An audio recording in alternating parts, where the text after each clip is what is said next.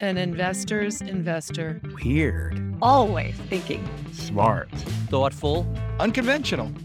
Hi, I'm John Lukomnik. Welcome to Outside In, the interdisciplinary podcast for financial professionals and anyone else who values different thinking. What does that mean?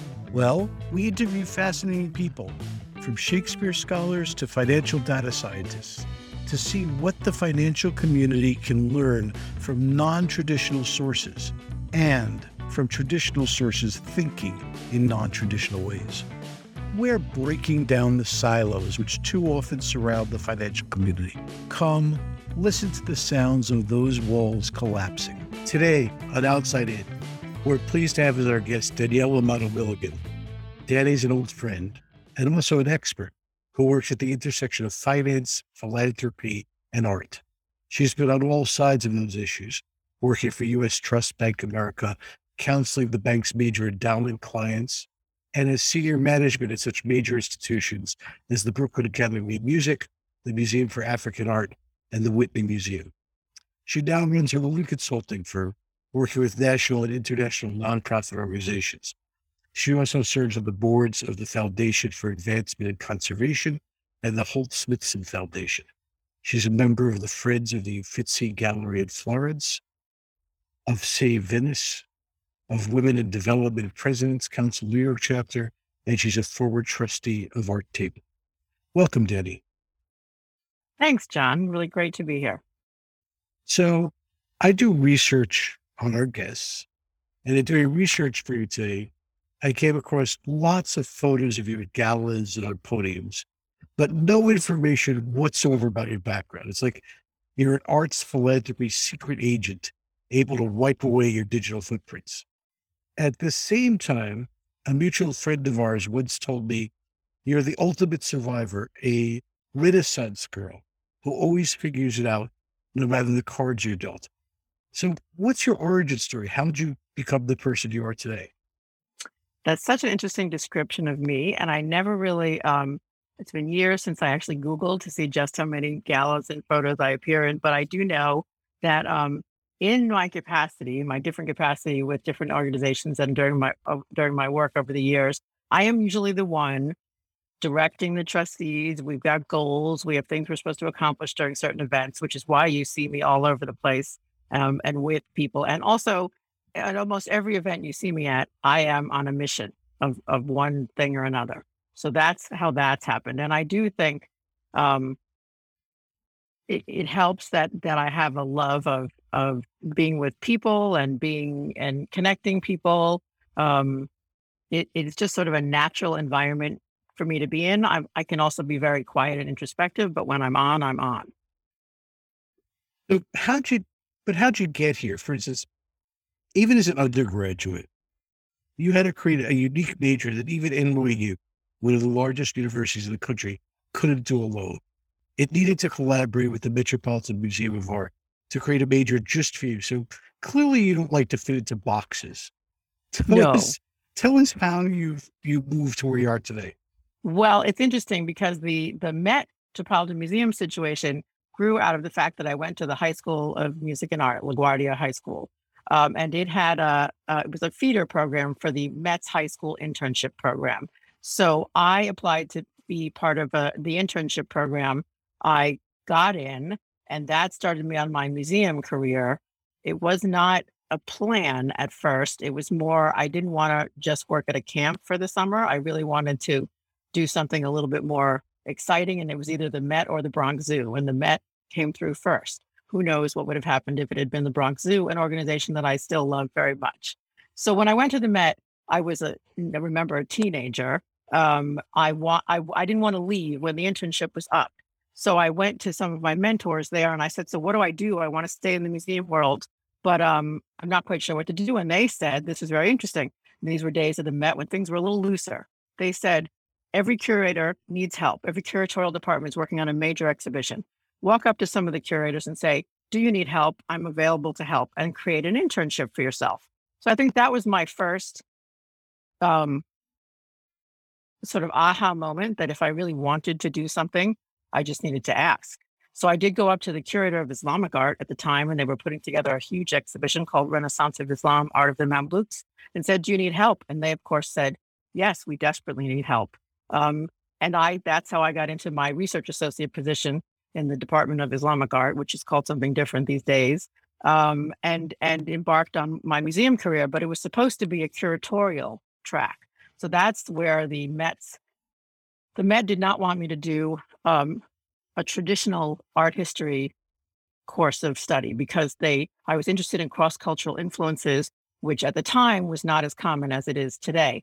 And so the the major that they designed with both the College of Arts and Science at NYU and Gallatin division allowed me to study um, medieval and Renaissance studies east and west, but it had to be constructed because it didn't really exist. And actually, the reason I got into fundraising, we didn't say this, um, was that because it would probably annoy some people still. Um, I was a research associate in the Islamic department. We were doing a major exhibition. The curatorial department, of course, had overspent the exhibition budget and they came to me and said, We have no money to pay you. And I went, Oh, hell no, that's not happening. So I went to a couple of the major donors of the exhibition and said, We're expanding our programming. My role is expanding. We need some additional funds. Could you help? And they said, Sure. And I raised three times as much, paid myself, and gave the rest back to the department. And then I went, I maybe this is something I should explore, you know. So that's how I swerved. And the and and the Met had already, you know, I had a place at the Institute of Fine Arts. They had invested 10 years, you know, as far as they were concerned, I was going to go on to get my master's and PhD. So when I turned around and went, nope, I think I'm going to go do this. It was a, it was a, I didn't realize it at the time because I was younger, quite an earthquake. Like you just did not say no to the Metropolitan Museum after they had spent that much time um, investing in you. And then I ended up being pushed by the funders all the time. And I ended up running the Whitney's membership program when I was 26, which to me, looking back, was not the, I mean, I would not have hired you at 26 to run a multi-million dollar membership program, but the, but the director and the funders believed that I could do it. So, so first, listen, if you see what you want, ask for it. Let me uh, go to our current life. Um, mm-hmm. We have a mm-hmm. number of financial advisors, registered advisors, collectors, and donors some major ones who listen to this podcast. And one of your areas of expertise for your not for profit, not for profit clients is development, which is a nice elevated term for how to get people to donate or donate more. So let me ask you two basic questions. First, why do people donate? And second, you've said that the younger generation has different motivations for donating than their parents. What are the differences? People donate for a number of different reasons, but ultimately, and I tell this all the time to people, I've told this to many different advisors and um, and and people who work in other industries. They're donating because they're connecting with an organization's mission and values. So if you as an organization or an advisor are not able to communicate why it sincerely should be important and, and connect with that donor, then you're missing the opportunity. Now, older donors have different reasons. They tend to they tend to be involved with five to seven different organizations, mm, sometimes at arm's length, sometimes they're very involved in one or two. Younger donors really want to be involved in a more proactive way. Not a word I like, but but it is they want they want to experience the organization. They want to feel like they're making some sort of a contribution other than monetarily, but they certainly give monetarily. So it's about connecting to them. They they they don't like long meetings. They they want to sit there and have a, a real um, exchange about the organization's mission and what's going on. They want to be in programmatic councils where they can help um, contribute and shape and and be part of the organization. So I'd say it's a more active donor, but uh, donor profile. But it, they but ultimately people give to people, and people give to organizations and people and their missions that that connect with their values. Does that answer the question? Sure. So, what advice would you give to individuals who want to become better donors aside from write bigger checks? I think if you are thinking of getting involved with an organization and you have a philanthropic philosophy, right, the best thing that you can do is do some research, um, talk to people who are already involved in the organization. Everybody loves to help. So if you say to somebody who serves on a board or who's very involved in an organization that you're interested in, I kind of want to just get your advice about something. People are always willing to give advice. They're flattered, they are engaged. Um, then you can find out a little bit more about the culture of the organization and about what they really are aren't doing. So you should be a you should be an educated, more active um, donor as as you go into something. Let's turn it around. You you advise top endowments and foundations about their business strategies. What's a typical assignment like, and what's some of the stranger requests you've ever gotten? No need to identify the clients, of course, but just right. Typically. Well, um, there was one organization I was working with, um, really a great mission, um, and and and they came to me and they said, "We really want to buy this property," and we were we were doing a sort of assessment of their strategic planning process and and figuring out how to go into another strategic planning process with them, and um, this sort of property situation came out of left field, and I asked a couple of basic questions, which they thought they had the answers to, and then we sort of uh, I brought pulled in some other people from the bank. We had a real estate team to sort of do some due diligence on it. And it turns out that the organization had already been gifted that property like 20 years before. Um, but somehow the paper trail and the institutional memory got lost. So then it was a matter of um, making sure that they had the title to the property and also um, explaining to the board why they didn't need to buy something that they already own which may seem like a simple situation, but was fraught with all kinds of emotional issues. And, and I take it this was not a small piece of property. It's just probably no. a, a, material piece of property. It was. It so was. they misplaced a multi-million dollar piece of property. They misplaced the paperwork around a multi-million dollar property, and it and it had to do with somebody who had been um, very involved with the organization for many many years and then had passed away. So it was a it was a complex situation, but all turned out well in the end. Okay.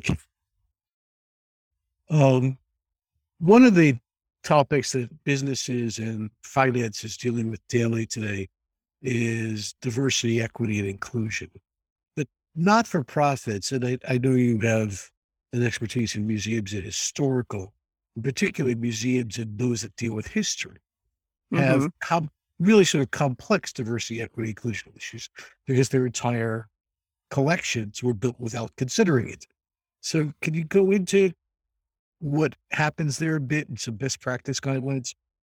Yes, when I um, when I come in on the diversity, equity, and inclusion issue, I'm usually working with boards of trustees, right, who want to expand and and also staffing, right, leader leadership in the organizations. Um, so that's slightly different than the than the sort of material object diver, you know, diversity, equity, and inclusion, there is a lot of positive work that's being done. Um, for instance, the Smithsonian is going to give back the Benin bronzes, we think. Um, that's a major step in the right direction. Um, but that's a different set of questions. So, so if you are, if you are, what I usually do with boards, I sit there and I say, first of all, let's go through what people think diversity, equity, and inclusion means. And if you ask the board of trustees or a leadership team in an organization, a museum, or or any other organization, what that kind of question, you'll get 15 different answers. So what I first try to do is is educate the, the people I'm working with on what diversity means. It doesn't just mean ethnic diversity. It means diversity of thought and background. It also means um, diversity of age and generation. So it's a it's a number of factors, and then you have to sort of figure out once you bring on some some new board members or new leadership teams, who are in that diversity, equity, and inclusion category, are you really empowering them or are you just having them sit there in the room so you can say you did it? You have to integrate them into the way the organization works and let them have some power and say in how things are are done. I've seen boards with all good intentions bring on some younger cohorts and more diverse cohorts and then I'm I am the one that has to tell the existing board you need to give these people some some power and some committee committee assignments and they're not just there to sit in the room so it's a it's a it's a process but it's all going in the right direction i think in addition to consulting on governance and dei um, and development you also are very knowledgeable about the art market um, So, what advice can you give people who either collect art or want to start to collect art? Not so much which artists would you recommend, but what's the process people should undertake to not be, you know, that person that every dealer in town knows is easy work? It's a very interesting question. Again, um, I would again say it come, and I'm going to go back to this. It comes from the heart. You should always collect what you care about, what moves you, what what sparks some interest in you. But but you should also, again, comes to education. Um, go to art fairs, talk to the gallery owners, talk to the artists. You know, see again.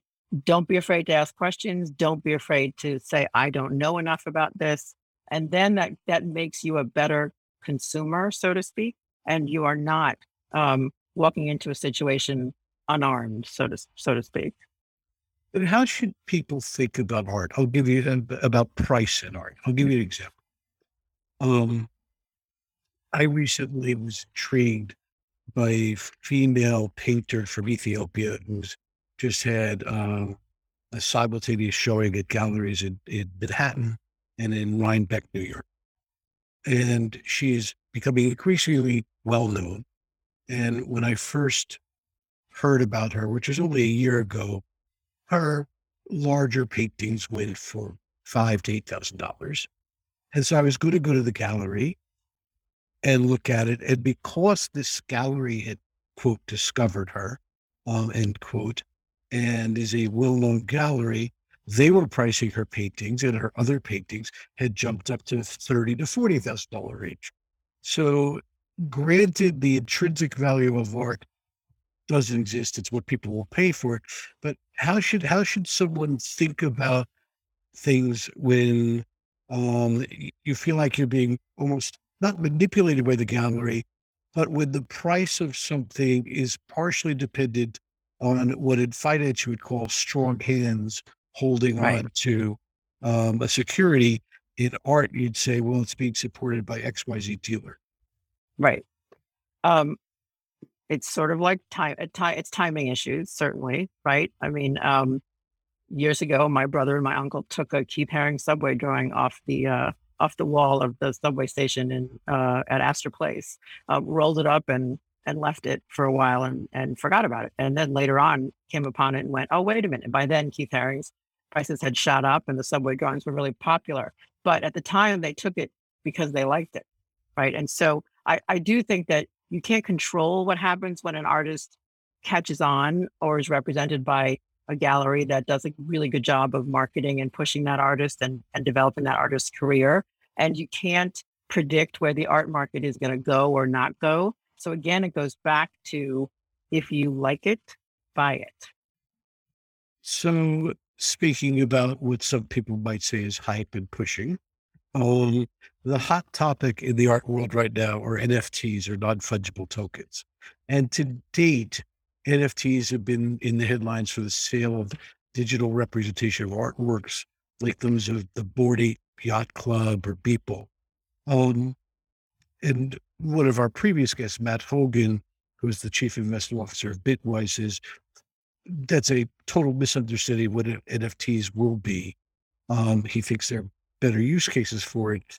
But right now, people, I think, have been surprised that buyers would pay seven figures for a piece of code that evidences ownership of artworks that exist digitally. So I, mm-hmm. I think mm-hmm. it's fair to say that whenever the ultimate utility of NFT technology, the prices have been controversial. What, yes. What's your opinion about NFTs for collectible art? I do have a love hate relationship with the whole NFT concept. Um, I, I find it I find it interesting, and, I, and I'll quote my 17 year old nephew. He goes, "You guys know it's just code, right? Um, it's it's just code." And he, so I I tried to explain sort of the the vagaries of the art market to him, but he wasn't getting it because he's of that generation that's digital, totally digital, right? Um, in terms of utility, I think what's interesting, and this is starting to happen, um, museums are starting to work with companies that are reproducing specific works in their collections and using them as revenue generators. That's that's an interesting development. I don't know how far that's going to go, but so far, major museums like the Hermitage and the Uffizi um, are doing things like that. The I don't think anyone's buying the Hermitage NFTs right now? No, you know, well, no, not in the, the midst of the Russia-Ukraine war. I think I think there's been a, a, a, stop on that for now, but certainly the Uffizi has has done some uh, interesting things with NFTs, and they are potentially revenue generators for institutions. But the, then then the other use of them is um, to provide artists with continuing royalties, right? So so that's a that's to me a really um, positive thing for artists because if an artist's work sells in in in a contemporary in a regular form if it goes on the secondary market they don't get a thing. They don't get a thing once they make that first sale and they split whatever it is with the gallery. So this to me is a is a way of of of giving artists a bit more of an equal play in the in the market. But i don't know. It's it's hard to predict where it's going to go and it's hard to predict other utility for them. The music industry is is becoming very interested in them and we'll see what happens. But I am, like everyone else, keeping a close eye on it. And I think it's also interesting that at first, financial institutions and auction houses said, oh, we're not going to go near it. And now, of course, everybody's jumped on the bandwagon since last March. I think it was last March when it sort of all blew up. Well, it's sort of like investment banks and broker dealers saying they're not going to deal with crypto and now everyone jumps on the bandwagon. So, and then the exactly same thing. We'll see where it all goes eventually. So, what's exciting to you right now? What are you passionate about at the moment? I'm really excited, and this is because also a couple of clients are involved in things like this about the intersection between science and art. So the techno the the technology developments that allow archaeologists to map sites without having to dig everything up, to map sites from afar. Um, programs that that bring in science and art concepts and show how everything's connected. I've got a couple of museum clients who are doing that and other alternative space clients who are working on things like that. So I think the the use of technology in the service of art and cultural heritage preservation um, really gets me excited. Let's let's end with a couple of quick questions. Um, you have a number of cats. I do. tend to give them interesting names. What are your cats' names and why? Um, early on, I decided my cat should have noble names. Um, when I had an interest in Alexander the Great and Macedonia, I named uh, a cat Darius after Alexander's father. Um, then, when I was on my Egyptian kick, I named uh, another cat Nefertiti um, and another cat Theseus and um, another cat Milo, who everybody thought was just, you know, a, a cute name, but really he was named after a, a senator in Rome who was the first non um, he was sort of a street thug and became a senator. And I thought it fit the cat's personality. So that's how Milo got to be Milo. How do you relax? Ironically, um, hanging out with friends, as you know, but um, going to a lot of museum shows, movies. I love um, music. So I, I, guess I relax by taking in the arts without having to be um, on duty. So, what music do you listen to when you're relaxing?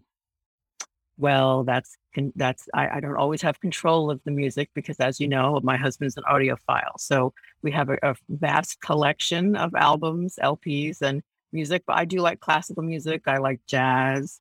I like opera um, as another friend of ours does. And um, and i like uh, i like arabic music. I like you know i like staying a lot. So I, I have kind of eclectic taste it sort of goes along with my cross-cultural theme what are you reading? I am reading right now Thieves of Baghdad, um, which is um, Matthew Bogdanos's uh, saga of how he and his team helped um, retrieve the treasures that were stolen or destroyed from the Iraqi museum. Um, he's he's still the assistant DA in New York, and he's a fascinating character. The other thing I do is um, I am a serial mystery reader, so I have um, a really a love of of books by Donna Leon, which is set in murder mysteries set in Venice, but it's also about the culture in Venice as a character in the book. And then also um, Andrea Camilleri, who wrote the Commissario Montalbano series, which is about um, murder mysteries in Sicily. And again, Sicily is a big part of the of the books series. You're half Sicilian, right? I am and the other half is Neapolitan. An interesting combination, I'm told. Okay. So if you could be on vacation right now, where would you be? Florence or Sicily, actually, or Rome. So clearly Italy. And what would make you determine between Florence, Sicily, or Rome? I promised our Florentine friends that the first time I step back in Italy, it would be Florence first. Okay. And you know they'll find out if I don't do that. I thought those were the Sicilians who will find out. Yes, well, them too, but the Florentines definitely are are equally as uh, equally as offended. Okay. Um, last question. If you could magically whisper into everyone in America's ear, what would you tell them? I would say, in all of the swerves I've made in my career, which was definitely not planned, um, stay curious, right? Stay uh, conti- be a continuous learner, and and because you never know, you never know where that conversation is going to lead you. You never know what opportunity is going to pop up. Um, take in as much as you can. Be strategic about it. I like to think of myself as a pragmatic optimist, and I think that's um, one of the best ways to look at the world. Thank you. You've been listening to Outside In with our special guest, Danielle Amato Milligan. As you've heard, Danny is very knowledgeable about a host of cultural activities and has converted that into uh, being one of the leading consultants to not for profits in the country. Her business acumen and her artistic acumen are an interesting combination. And I hope that came through today. Thanks so much, Danny. Thanks, John. Thanks for listening. Outside In is hosted by John Lukomnik and produced by Elizabeth Thompson for Spark Network. You can find our show on Apple Podcast, where we'd love it if you leave us a review, as well as on Spotify, Google Podcast, Amazon, and wherever else you get your favorite shows. To get more information about our show and to stay in the know about future episodes, sign up for our newsletter on sparknetwork.com.